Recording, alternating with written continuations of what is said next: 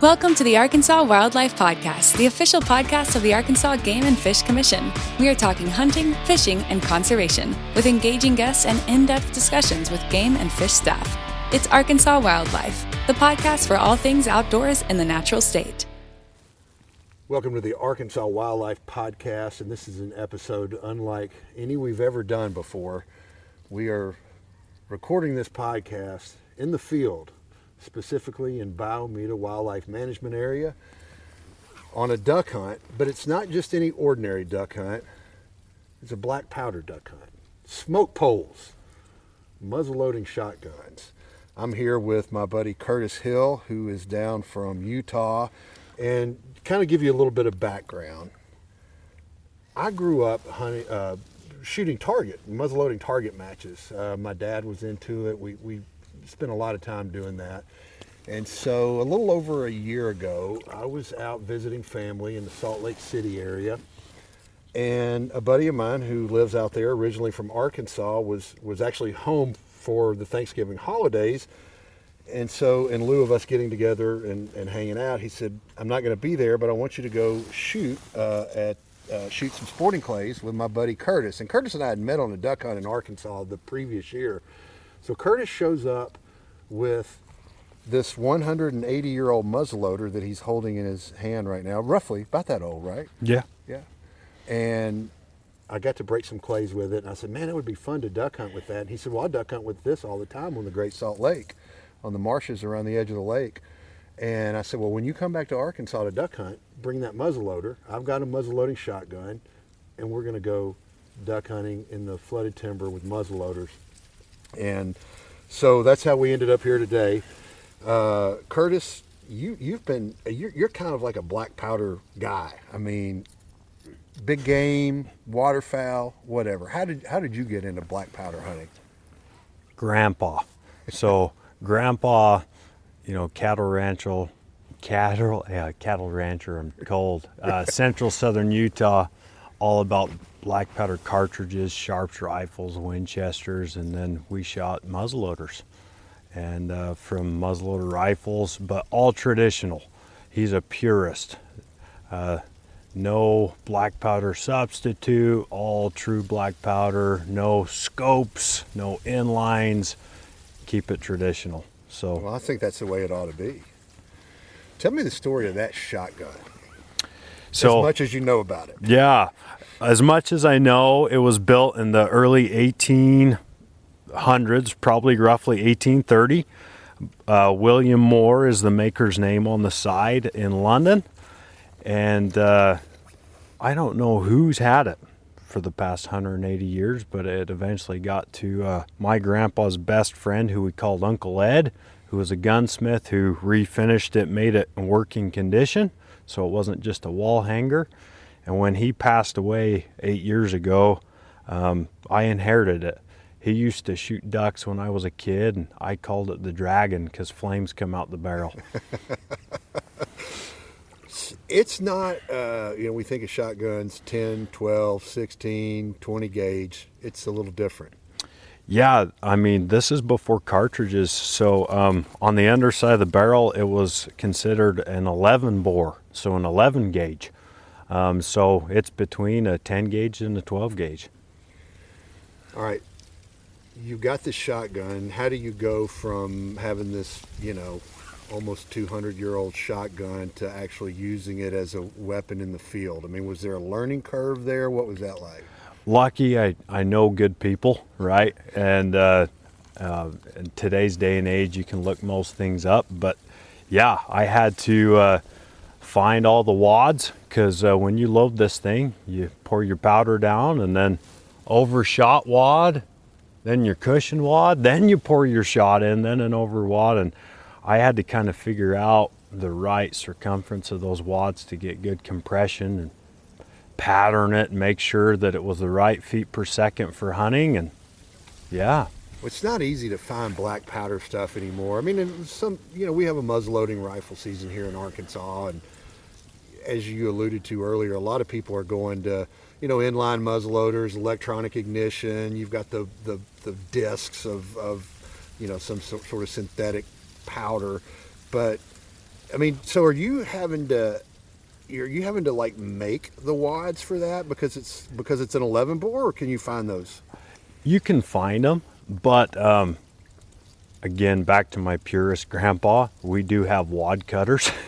so you'll get felt out and you'll cut them like you cook, uh, cut cookies, and you just kind of push them and you'll cut the wads. So I can buy some, but the ones that work really good are actually sized to the bore. Yeah. What? When did you hunt with that shotgun for the first time? First time was probably two and a half, three years ago. Um, when I was a kid, I always got to watch people shoot it. I got to watch Uncle Ed shoot it. But the first time I took it out, I took it out in Idaho, and uh, it's a 36 inch barrel. It's really heavy, and some some bluebills came in, and I took a bluebill out, and uh, man, I jumped up and down for probably 20 minutes after I shot that first duck.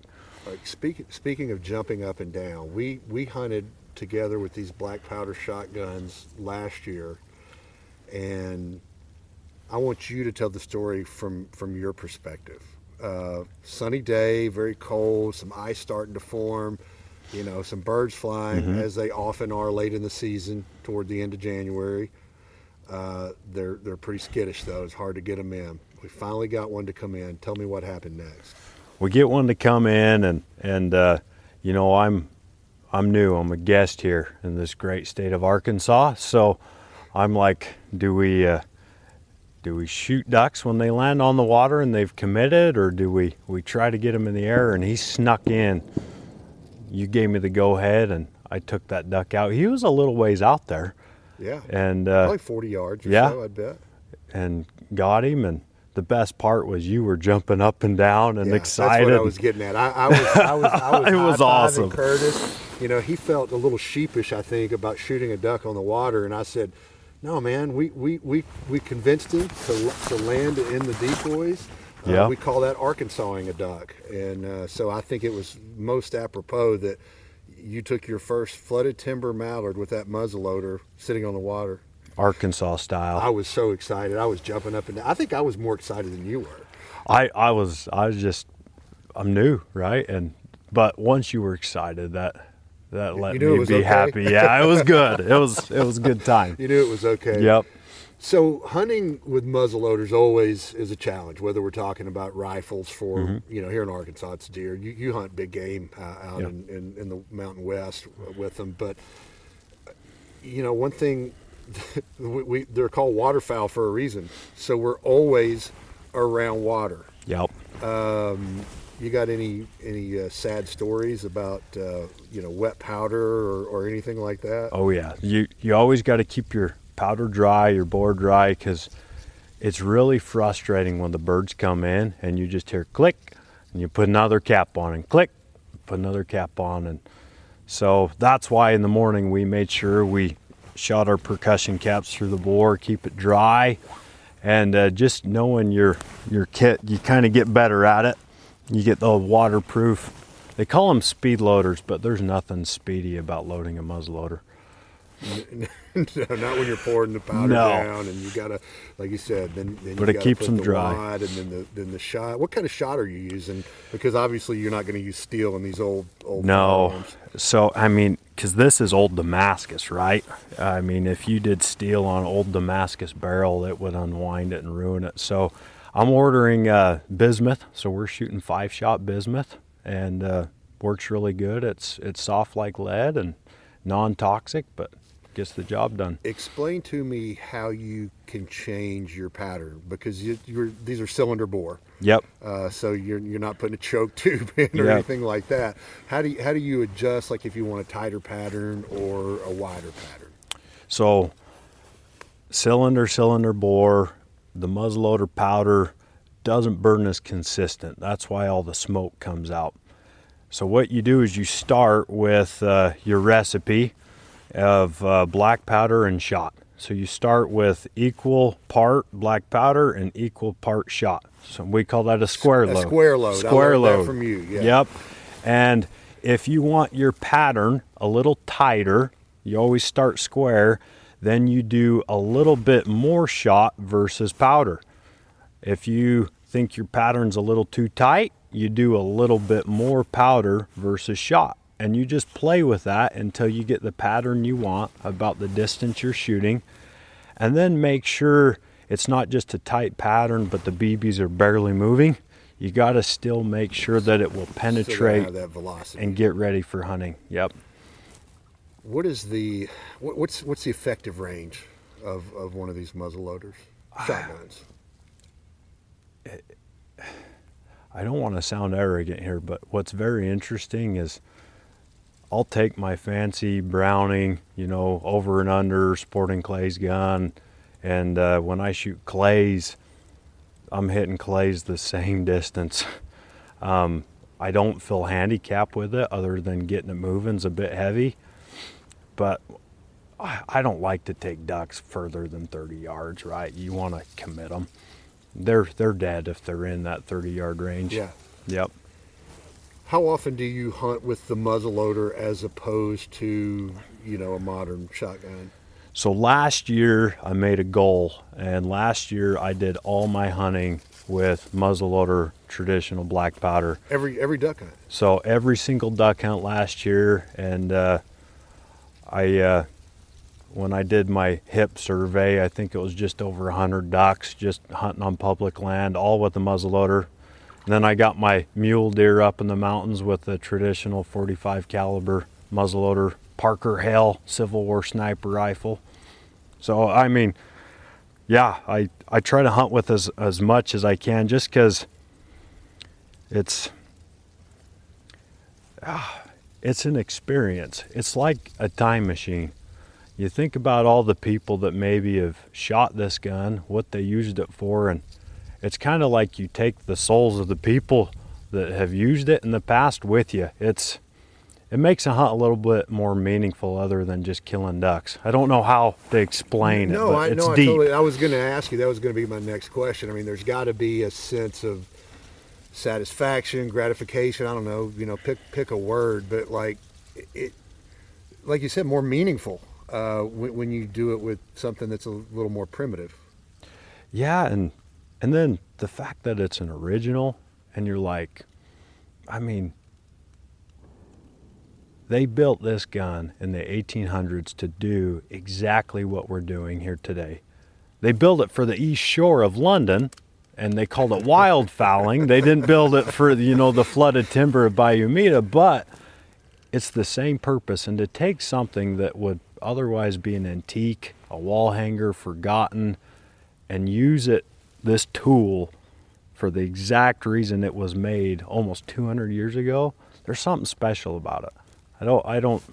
Yeah, no. fully know no- what it is, Well, so so mine is. Uh, I'm, I'm shooting a, a 12 gauge side by side. Yeah, Peter great gun, Soley. Petter It- Soley. It's Yeah. and it's a it's it's a replica. I mean, it's not a. I mean, it's still probably a 65, 70 year old shotgun. Yep. Uh, it's not like a. I didn't just break it out of a box, but it's not. It's not what this is. But still, I think it's probably like the same reason some people you know derive more satisfaction from from bow hunting or fly fishing as opposed to conventional tackle. You're you're kind of you know by, by the very by the very essence of picking this up and it's like i'm going to go hunting with this you're handicapping yourself you're making it harder and i think that challenge is part of what you know when you said yeah let's go duck hunting with these black powder guns i think that's that's the part that spoke to me Yeah. it's like well yeah, I mean, I've killed a lot of ducks with my, my, my 12 gauge and, and my 20 gauge, but I haven't killed ducks with this, a weapon that's not as efficient or as effective. It's not as fast, but it's, uh, I mean, I guess it's the same re- reason people go climb mountains because Yeah. it's, it's the challenge that's in front of them. I think it kind of, the old adage, stop and smell the roses, it makes you kind of stop and appreciate things. It takes longer to load. And so, I don't know, maybe you say stop and smell the, the gunpowder, but it, it just makes you kind of pay attention to other things other than let's just load our semi-autos and just kill ducks as fast as we can. You know, it's it brings it back to a time where we all kind of came from as hunters and and uh, you know bringing food home or I mean, I almost wonder if maybe there was an old market hunter that used this back in the day. What do you th- if if you could write the story of this shotgun, the the part the history that you don't know? What how how do you imagine it? I just, I imagine, I mean, you got to think about it all the engraving and the checkering, and it's not fancy, but it was made to work. And it was done before really light bulbs were a thing, so it was done by hand. So the guy who made it put time into it. So I think the guy who saved money up to buy it bought it to put time into it, and I bet you he used it for shooting geese or ducks on the east shore of London, and then I don't know how it ended up in America. How did it get over here? I don't know. And you know, a lot of these old guns that came over to America, if they came during like the, the pioneer times, they ended up cutting the barrels down, making them sawed off shotguns. But this still has its original 36 inch barrels. So, however, it came here, it was able to preserve it as a tool for waterfowl hunting. Speaking of the barrels, you said that one of the barrels is maybe slightly larger bore than the other. Yeah, I, I learned that the hard way. Um, so it started out as an 11 bore. I think, I don't know, but I think whoever shot a lot of it shot the right barrel mostly because the right barrel is more like a 10 gauge and the left barrel is more like an 11 gauge. So when you're cleaning your shotgun, which is quite an ordeal, it's a labor of love. my wife calls it my second wife when I come home and I got to spend an hour cleaning it sometimes. But, uh, you know, I was getting my jag stuck in the left barrel. So I had to get a special jag made for the left barrel and one for the So you right. Got, you've, you've got different cleaning supplies for, for the two. barrels. Yeah, just so I can make sure that I get all the moisture out and keep them clean. And I, I want to get as tight fit as I can without getting them stuck.